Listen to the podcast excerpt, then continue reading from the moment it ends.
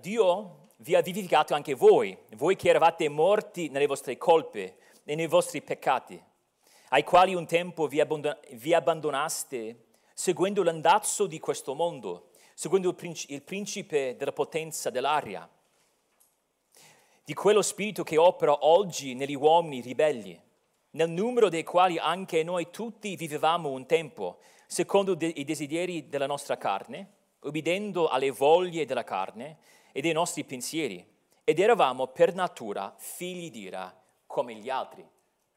Preghiamo. Padre,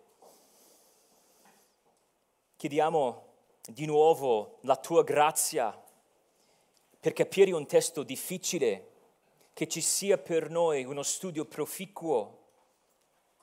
Chiediamo nel nome di Cristo. Amen. Quando si va al medico è importante che si abbia una diagnosi corretta. Se invece si riceve una diagnosi errata, significa che il medico non ha inquadrato esattamente il caso o che ha diagnosticato una malattia piuttosto che un'altra. In un articolo intitolato Errori cognitivi nel processo decisionale clinico, articolo molto interessante, descrive alcuni dei modi in cui un medico può sbagliare diagnosi. Uno degli errori più frequenti, secondo, questa, um, secondo questo articolo, è la chiusura prematura. E spiega la chiusura prematura così. Dice, la chiusura prematura sta saltando alle conclusioni. I medici fanno una rapida diagnosi, spesso basandosi sul riconoscimento delle caratteristiche generali, non prendendo in considerazione altre possibilità, altri possibili diagnosi e interrompono prematuramente la raccolta dei dati. Nello stesso modo in cui un medico può diagnosticare male una condizione, una malattia o un malessere, anche noi possiamo diagnosticare male la condizione dell'uomo senza Cristo, cioè il non credente. Si commette, del, si, si commette l'errore diagnostico della chiusura prematura quando si conclude che benché l'uomo sia peccatore, benché non sia perfetto, benché sbagli, ha un buon cuore. E in fondo è, è buono l'uomo. Questo sarebbe di interrompere prematuramente la raccolta dei dati. È Dio stesso che deve darci la diagnosi completa e accurata del nostro cuore. Se vogliamo capire chi è l'uomo peccatore senza l'intervento di Dio, è Dio stesso il grande medico che deve spiegarci chi siamo fuori di Cristo o senza di Cristo. E la diagnosi del medico della nostra anima è la morte spirituale. Eravamo morti spiritualmente parlando. Non eravamo malati, nemmeno moribondi, eravamo morti. Nasciamo figli del fallimento di Adamo e pertanto non abbiamo ciò per la quale siamo stati creati, l'unione spirituale tra la nostra anima e il nostro creatore. La morte spirituale no, non significa che ogni uomo compia tutto il, mo- tutto il male possibile o-, o che sia empio al massimo della sua possibilità. S- sappiamo che, che, l'uomo decaduto, l'uomo incredulo, ha ancora, ancora l'immagine di Dio. E, e benché sia deturpata, possedendo l'immagine di Dio, può ancora compiere, può ancora fare il bene esteriormente parlando, cioè umanamente parlando. Però la sua morte spirituale significa che nemmeno il bene esteriore che compie può piacere a Dio. in, in quanto non agisce per la gloria di Dio. Efesini 2 ci dà un quadro pesante, un, un quadro eclatante, perché ci sta dicendo che noi eravamo, e se siete ancora fuori di Cristo, voi siete morti spiritualmente parlando.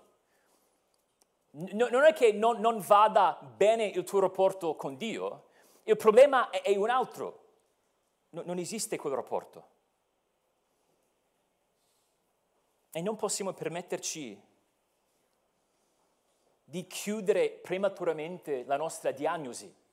Perché magari ci viene da dire, ma io ho degli amici non credenti e sono simpatici, vedo le cose che fanno e sono cose da apprezzare. Io direi sì, dobbiamo apprezzare quelle cose. Dobbiamo essere in grado di ringraziare il Signore per il bene, umanamente parlando, che fa l'incredulo, il non credente. Però la nostra doma- domanda è, è un'altra. Quella persona ha un rapporto con Dio? E la Bibbia ci dice decisamente che la risposta è, è, è no.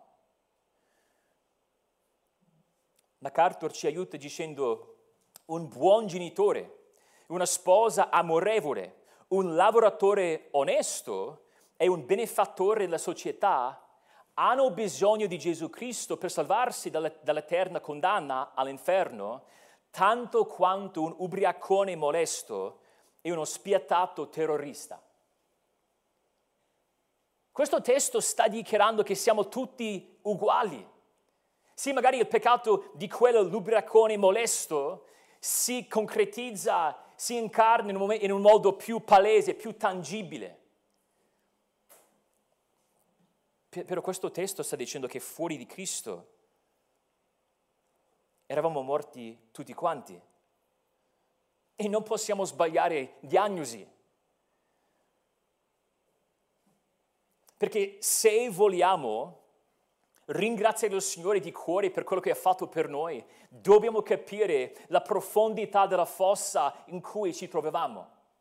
Dobbiamo capire quanto era buio il momento in cui ci trovavamo. Colui a cui poco è perdonato, poco ama. Forse conoscete quella frase. Colui a cui poco è perdonato, poco ama. Allora se noi vogliamo amare maggiormente il nostro Signore, se noi vogliamo meravigliarci davanti alla salvezza che ci dà in Cristo, dobbiamo per forza capire chi eravamo.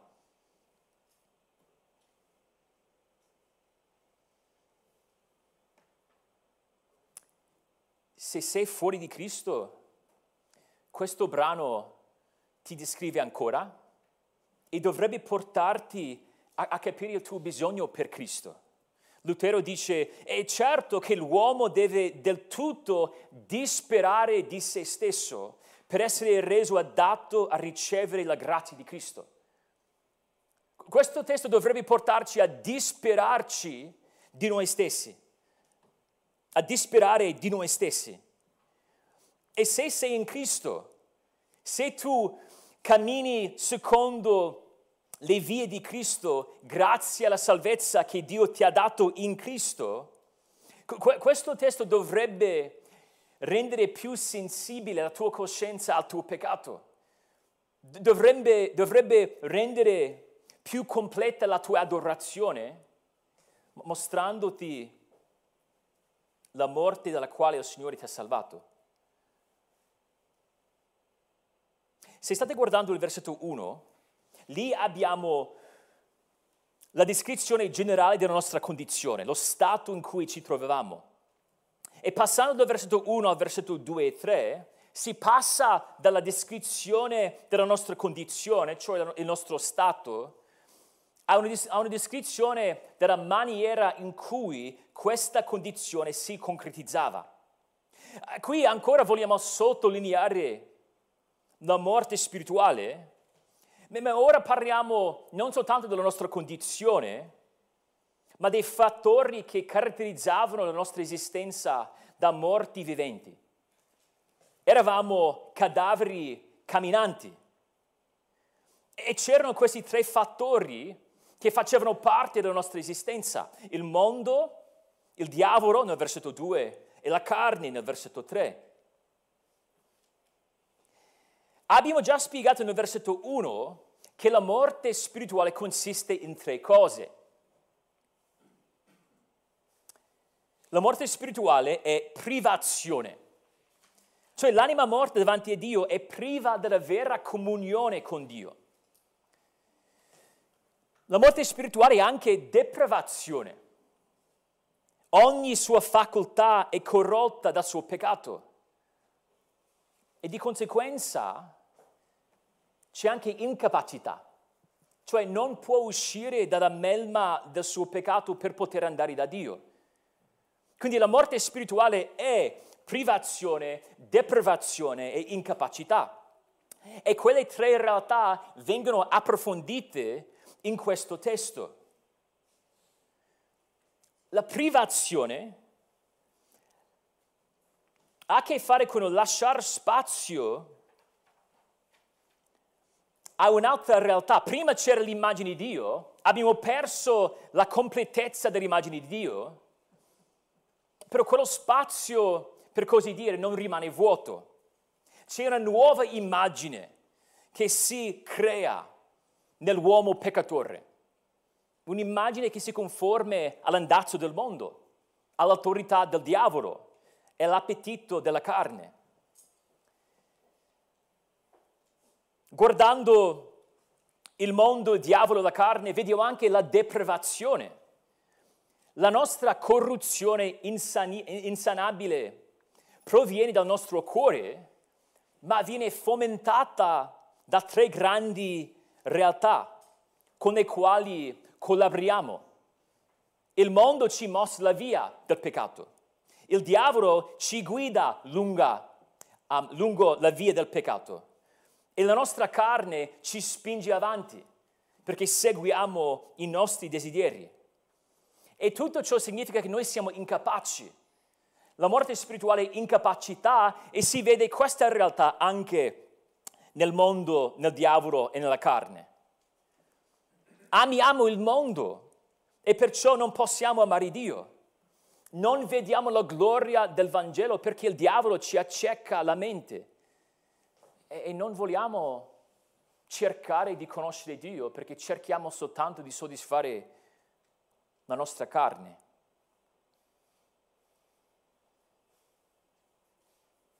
Eravamo, prima di conoscere Cristo, cadaveri putrescenti. E vogliamo capire l'odore del puzzo della morte, perché più che capiamo la serietà di quella nostra situazione, più possiamo capire la grandezza della risurrezione. Perché tutto ciò ci porta verso i versetti 4 a 10. Dobbiamo capire la cattiva notizia per poter goderci pienamente la buona notizia. Quando Gesù andò dalla tomba di Lazzaro, sua sorella diceva non possiamo aprire la, la, la tomba, è, è, morto da, tre, da, da quattro giorni, puzza. E il fatto che è arrivato a quel punto di decomposizione ha più, ha reso ancora più incredibile il miracolo che il Signore compì in quel giorno. La salvezza non è meramente una scelta umana, è un miracolo compiuto da Dio, il miracolo della risurrezione. Allora c'erano tre, tre odori del puzzo della morte. E oggi vorremmo guardare i, i, i, primi due. Tre odori del puzzo della morte. Ecco il primo, la mondanità. La mondanità. Cioè mondanità, satanismo e carnalità. Primo, primo odore, la mondanità nel versetto 2, ai quali un tempo vi abbandonaste seguendo l'andazzo di questo mondo, seguendo il principe della potenza dell'aria, di quello spirito che opera oggi negli uomini ribelli. Chi è fuori di Cristo soffre di una sorta di sonambulismo spirituale. Sonambulismo, forse sapete, viene da due parole, somnus, cioè sonno, e ambulare, cioè camminare. Sono persone addormentati che camminano, che si muovono lo stesso. E prima di essere vivificati da Dio nel versetto 5, pur essendo morti, vivevamo, cioè camminavamo. E nel versetto 2 con la parola abbandonaste è la lettera la parola camminare. È una parola greca importante in Efesini che descrive la condotta o il comportamento, lo stile della vita, traiettoria della vita, il trend della vita. La stessa parola camminare si trova nel versetto 10. Paolo lì dirà che quando Dio ci vivifica, ci prepara opere buone affinché le pratichiamo, oppure la lettera affinché camminiamo in esse. Ci sono due camminate diverse. Coloro che sono in Cristo vivono per Cristo e quella realtà si esprime in una vita vissuta per Cristo. Questa vita, la nostra vita di prima, era del tutto diversa. Questa sfera della morte spirituale che caratterizzava la nostra esistenza si svolgeva secondo uno standard o una regola. Guardate il versetto 2. Seguendo l'andazzo di questo mondo. Ci conformavamo a quello standard. E la frase l'andazzo di questo mondo è una buona traduz- traduzione perché trasmette bene quello che c'è nell'originale, però penso che sia importante che, che, che sappiate che questa frase è composta di due parole greche e entrambe le parole vengono tradotte spesso mondo. La prima parola andazzo significa letteralmente epoca o, o secolo e si trova due altre volte in Efesini. Guardate 1.21, dove dice non solo in questo mondo, ecco la parola, in questa età, ma anche in quello futuro. E poi guardate il versetto 7, 2, 7, dove parla dei tempi futuri, la stessa parola, tempi. E c'è questo contrasto tra quest'età o questo tempo, questo secolo e quello futuro. Il ritorno di Cristo inaugura l'età futura. Però questo secolo quest'età, questo mondo, parlando temporalmente, è il mondo della caduta, il mondo della separazione da Dio. L'altra parola, la parola qui nel versetto 2 che viene tradotta mondo, questo mondo, può riferirsi all'ordine del mondo, oppure alle cose che compongono il mondo. E l'enfasi si pone sulla, sul mondo materiale. E Paolo si serve, si serve di queste parole per parlare della massa dell'umanità che si ribella contro di Dio. Paolo in altri posti parlerà della saggezza del mondo, parlerà dello spirito di questo mondo. E usando mondo in quei contesti intende il mondo che si oppone a Dio, il mondo che si mette contro le vie di Dio. E insieme queste due parole descrivono il sistema del mondo. La, traie, la, la, la traiettor- traiettoria del mondo.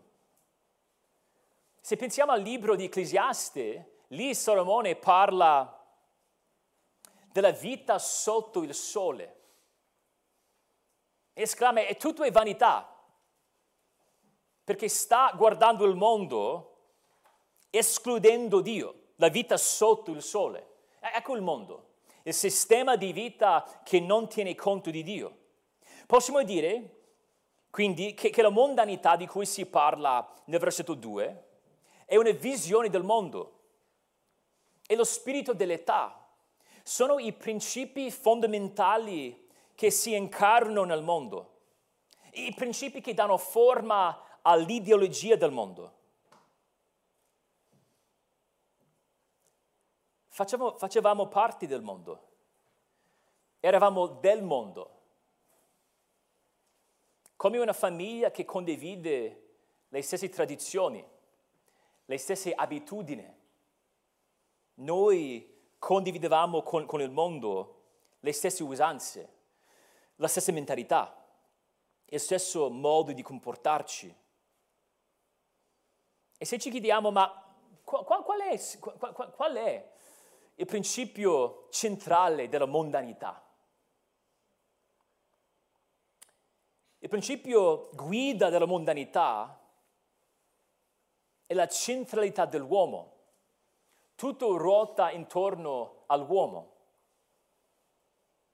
E lo vediamo nel pensiero del mondo, perché secondo il mondo il problema più grande dell'uomo non è che non ha un rapporto con il Signore, il problema più grande dell'uomo secondo il mondo è che gli manca autostima, cioè non, non pensa abbastanza a se stesso, non si preoccupa abbastanza per i suoi interessi. La mentalità mondana insegna che i desideri dell'uomo sono la cosa più importante. Il grande mandato del mondo è di realizzarsi a tutti i costi, di esprimere compiutamente le proprie aspirazioni. L'oggettività è ingoiata dalla soggettività. Decidiamo noi cosa significa vivere, cosa significa esistere si può trovare una propria verità. La realtà non è un qualcosa di oggettivo. La realtà è soggettiva e plasmata dalle mie emozioni.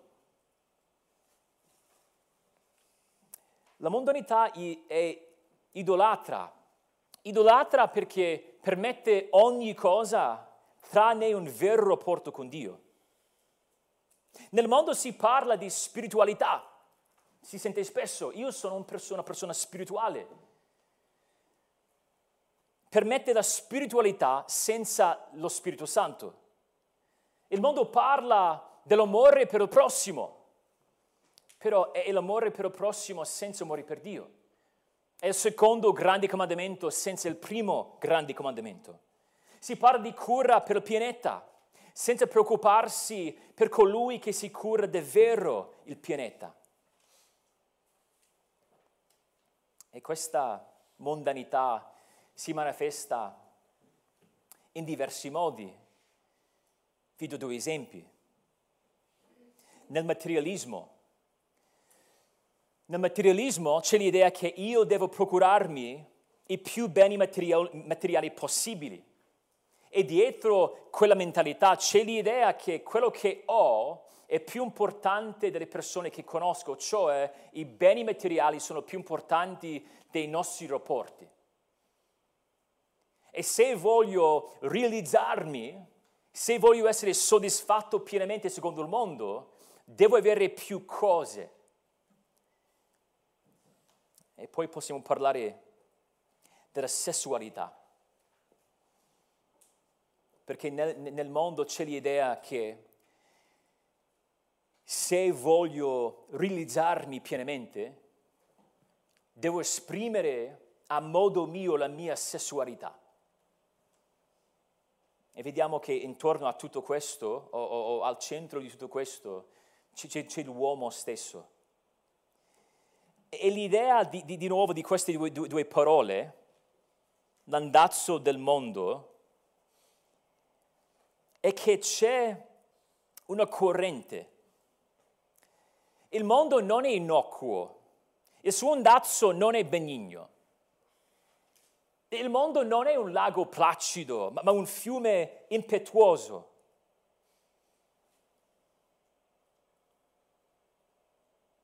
Chi non conosce Cristo è volontariamente trascinato dalla corrente delle acque del mondo. E se pensiamo alla nostra vita prima di conoscere Cristo, non remevamo controcorrente, anzi proprio il contrario. rimanevamo con la corrente.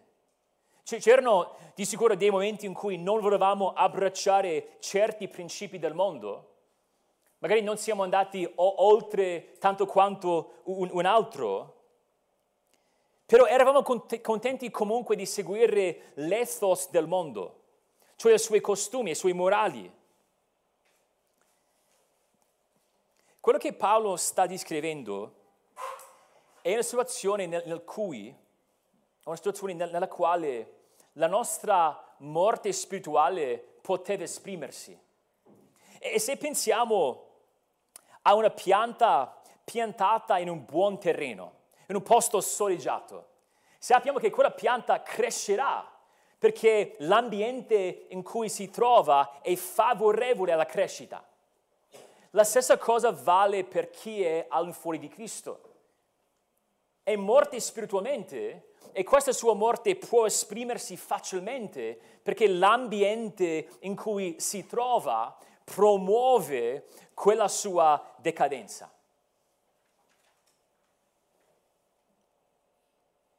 Il mondo promuove il nostro peccato e la nostra cattiveria. E non è che non volessimo seguire il mondo. Il mondo era il nostro alleato. Facevamo parte del mondo, non eravamo al di sopra del mondo, non eravamo diversi dal mondo. Facciamo parte di quel sistema caduto. E qui dobbiamo dire che se uno pensasse di poter uscire dalla mondanità, sbaglierebbe alla grande. perché le priorità del mondo vinceranno sempre. Quando fai parte di quella mentalità, non è che tu possa staccarti da, da, da essa. Sì, il non credente può prometterci di, di non fare certe cose, di, di, di mettersi dei limiti, però sono promesse vuote. Il, il mondo attira e l'attrazione del mondo è troppo forte. L'uomo non può estrarsi da, da, dal mondo. Un autore ha detto che l'umanità si trova sommersa in una storia di peccato e non può venire a capo se non per pura grazia. Con le sue sole forze l'uomo non ce la può fare. Ecco il punto di questo testo.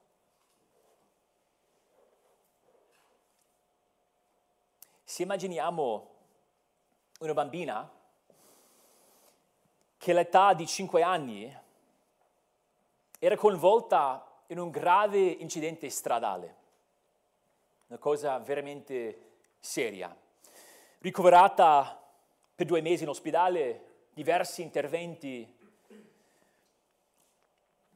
Quella bambina vive quell'esperienza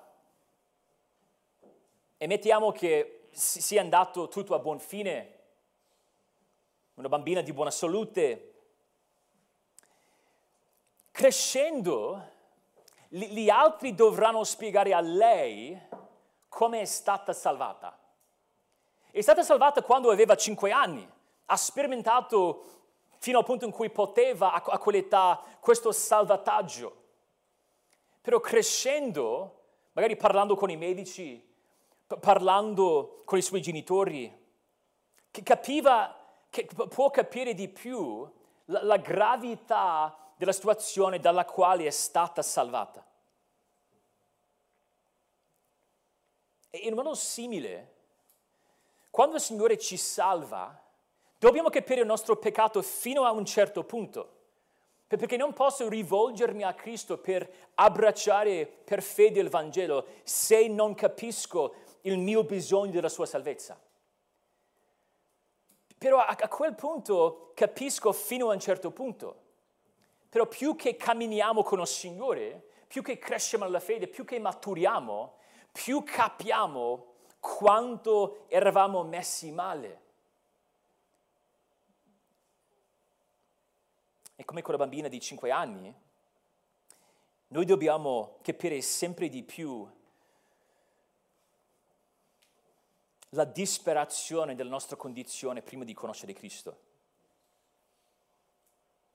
E già con la mondanità forse diciamo, ok, quello ci, ci sono, lo posso vedere. Però il quadro che dipinge Paolo non si ferma a quel punto. E, e l'uomo è disposto a chiamarsi peccatore, disposto ad ammettere di coinvolgersi nel mondo in diversi modi, però se parliamo del satanismo, siamo resti, siamo bloccati. Dobbiamo anche dire che prima di conoscere Cristo eravamo seguaci di Satana. La risposta è sì. Perché il secondo odore del puzzo della morte è il satanismo. Sempre nel versetto 2, seguendo, seguendo il principe della potenza dell'aria, di quello spirito che opera oggi negli uomini ribelli. Il sistema del mondo non è senza capo, non è senza una guida. Satana è il principe della potenza dell'aria. l'aria in questo testo è il suo dominio, il suo reame. Regna sull'atmosfera, per così dire, di questo mondo. La mondanità è il prodotto della sua gestione. Secondo Corinzi 4 lo chiama il Dio di questo mondo. Primo, Giovanni 5 ci dice che tutto il mondo giace sotto il potere del maligno. Il destino del mondo si svolge secondo la sua iniquità. Satana, oppure il diavolo, può agire al di sotto, oh, scusate, non può agire se non di sotto il controllo di Dio cioè sempre al guinzaglio. Pensate al libro di Giobbe. La sua fine sarà il lago di fuoco, quello sappiamo dall'Apocalisse 20. Ma, ma Dio lo permette di esercitare un'autorità limitata in questo mondo. Dobbiamo ricordarci che noi siamo soprannaturalisti, cioè crediamo nei miracoli, crediamo negli angeli, crediamo pure nei demoni. Dobbiamo, come ci aiuta a capire C.S. Lewis, evitare due errori. Non vogliamo parlare sempre di Satana, non vogliamo incolparlo per ogni cosa che ci accade, però dall'altro canto non vogliamo ignorarlo. Satana esiste, i demoni esistono, Infatti più avanti Paolo, Paolo, nel capitolo 6 dirà il nostro combattimento non è contro sangue e carne, ma contro i principati, contro le potenze, contro i dominatori di questo mondo, di questo mondo di tenebre, contro le forze spirituali della malvagità che sono nei luoghi celesti. La nostra, la nostra morte spirituale era una, una vita vissuta sotto il potere delle tenebre. Eravamo sudditi, eravamo sudditi forse inconsapevolmente di Satana, perché per noi era la vita normale, facevamo quello che ci sembrava giusto, era la vita che conoscevamo. Però a volte lo schiavo non capisce la sua schiavitù fino al punto in cui non viene liberato. Ma, ma, chi gusta la liberazione può guardare indietro e capire la schiavitù, la pesantezza di quella schiavitù. E di nuovo magari noi diciamo, ma non, era, non, non ero satanista. Però eravamo di, di Satana, c'era il satanismo nel nostro passato in quanto noi vivevamo come lui. È stato lui il primo essere a inorgoglirsi contro il Dio onnipotente. Il primo essere di immaginarsi autonomo nel mondo che il Signore ha creato. e quella sua stessa autonomia che si concretizzava, che si concretizzò prima in Adamo, giace anche nel nostro cuore. E se, se siamo onesti, anche se non lo pronunciavamo questa frase, volevamo liberarci dalla sua sovranità. Volevamo vivere senza Dio, volevamo essere lasciati a noi stessi, volevamo innanzitutto, in fin dei conti, essere noi Dio. È quello il seme che giace nel cuore di ogni incredulo. E se guardate il versetto 2 dice, secondo il principe della potenza dell'aria, abbiamo detto che stiamo parlando del suo regno, della sua autorità, il principe è al di sopra di questa potenza, di questa autorità. E poi dice di quello spirito che opera oggi negli uomini ribelli. Quindi il principe è anche il principe di quello spirito, di questo principio interiore. Cioè, c'è uno spirito satanico, non intendo uno spirito, un essere um, conscio, consapevole che agisce attivamente, un principio esiste nel cuore di ogni uomo che è un principio satanico. Guardate 2 Corinzi 4, c'è sullo schermo, 2 Corinzi 4. Perché stiamo dicendo a questo punto Satana ha questa autorità su questo mondo, però c'è qualcosa di satanico dentro di noi che opera dentro di noi. Ecco questa idea dello spirito che opera nei figli di ribellione. Qui, secondo Corinzi 4, ci aiuta perché ci dice, Paolo sta parlando, dice, se il nostro Vangelo è ancora velato, è velato per quelli che sono sulla via della perdizione, per gli increduli, ai quali il Dio di questo mondo, cioè Satana, ha accecato le menti affinché non risplenda loro la luce del Vangelo della gloria di Cristo, che è l'immagine di Dio. C'è questo principio operativo in noi, se siamo fuori di Cristo, che non ci permette di vedere la gloria di Dio. No, non è soltanto che i nostri occhi erano chiusi e li dovevamo aprire, eravamo accecati completamente. Ed è stata l'opera di Satana.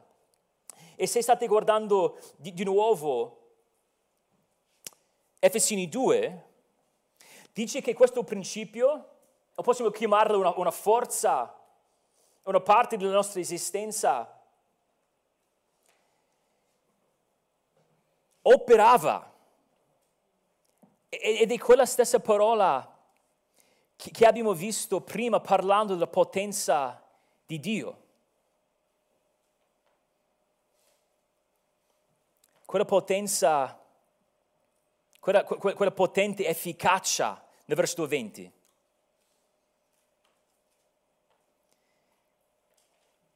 Quella, c'era, c'era, una potenza che si, che si vedeva nella risurrezione, una potenza divina.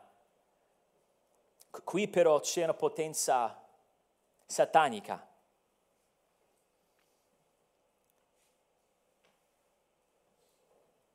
Il nostro modo di pensare era satanico. E pensate a quel momento in cui Gesù dovette rimproverare Pietro dicendo vattene via da, da me Satana.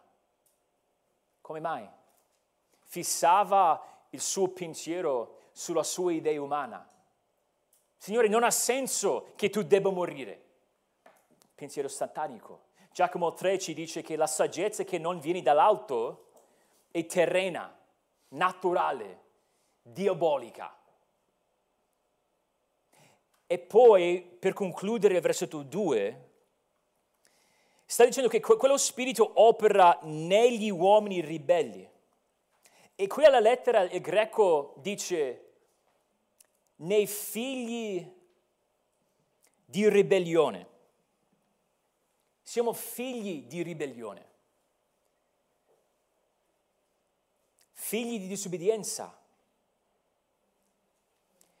Eravamo la sua, ehm, eravamo la progenie di Satana.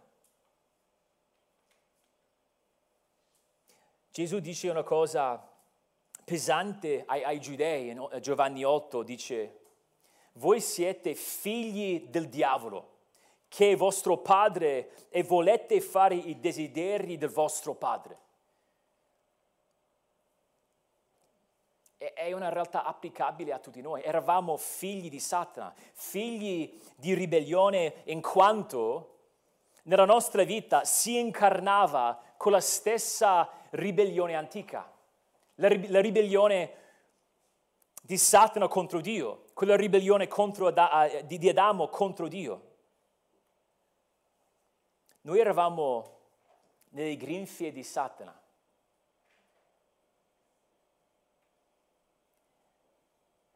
E noi, se vogliamo metterci contro Satana, se vogliamo fronteggiare Satana da soli, è come un neonato che vuole fronteggiare un carro amato. Non c'è, non c'è speranza. Non possiamo vincere. Un autore, Mark Jones, dice, i nostri cuori naturali e peccaminosi sono dei mini inferni. Sono luoghi dove il diavolo è intronizzato senza alcun rivale fin tanto che non viene Cristo per detronizzarlo. Cos'è il cuore dell'incredulo? Chi eravamo noi?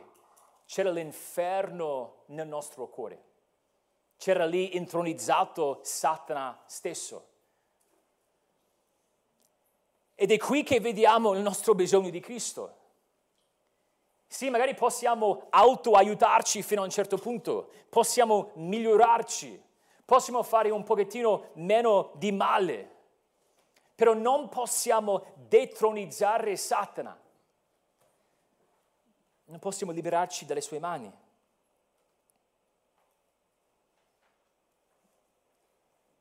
E riflettendo su tutto quello dovrebbe portarci ad adorare il nostro Signore. Il mondo ci mostra la via. Il diavolo ci guida. E quello che vedremo la prossima volta è che volevamo inseguire quella via, secondo la nostra carne. Non eravamo vittime, non possiamo dire ma è stata la, la colpa del mondo, di, di, di Satana. Ci piaceva la guida di Satana ci piaceva la mondanità. Ma se siamo in Cristo siamo vivi, se siamo in Cristo siamo vivificati. C'era l'odore della morte, ma ora c'è il profumo della vita in Cristo. Preghiamo, Signore, ti ringraziamo di cuore per tutto quello che abbiamo imparato da questo testo, per tutto quello che abbiamo visto in Efesini 2. È un, è un testo che ci taglia il cuore. Però prego Padre che tu possa darci la grazia per sottometterci a quello che tu hai scritto, per la tua gloria. Amen.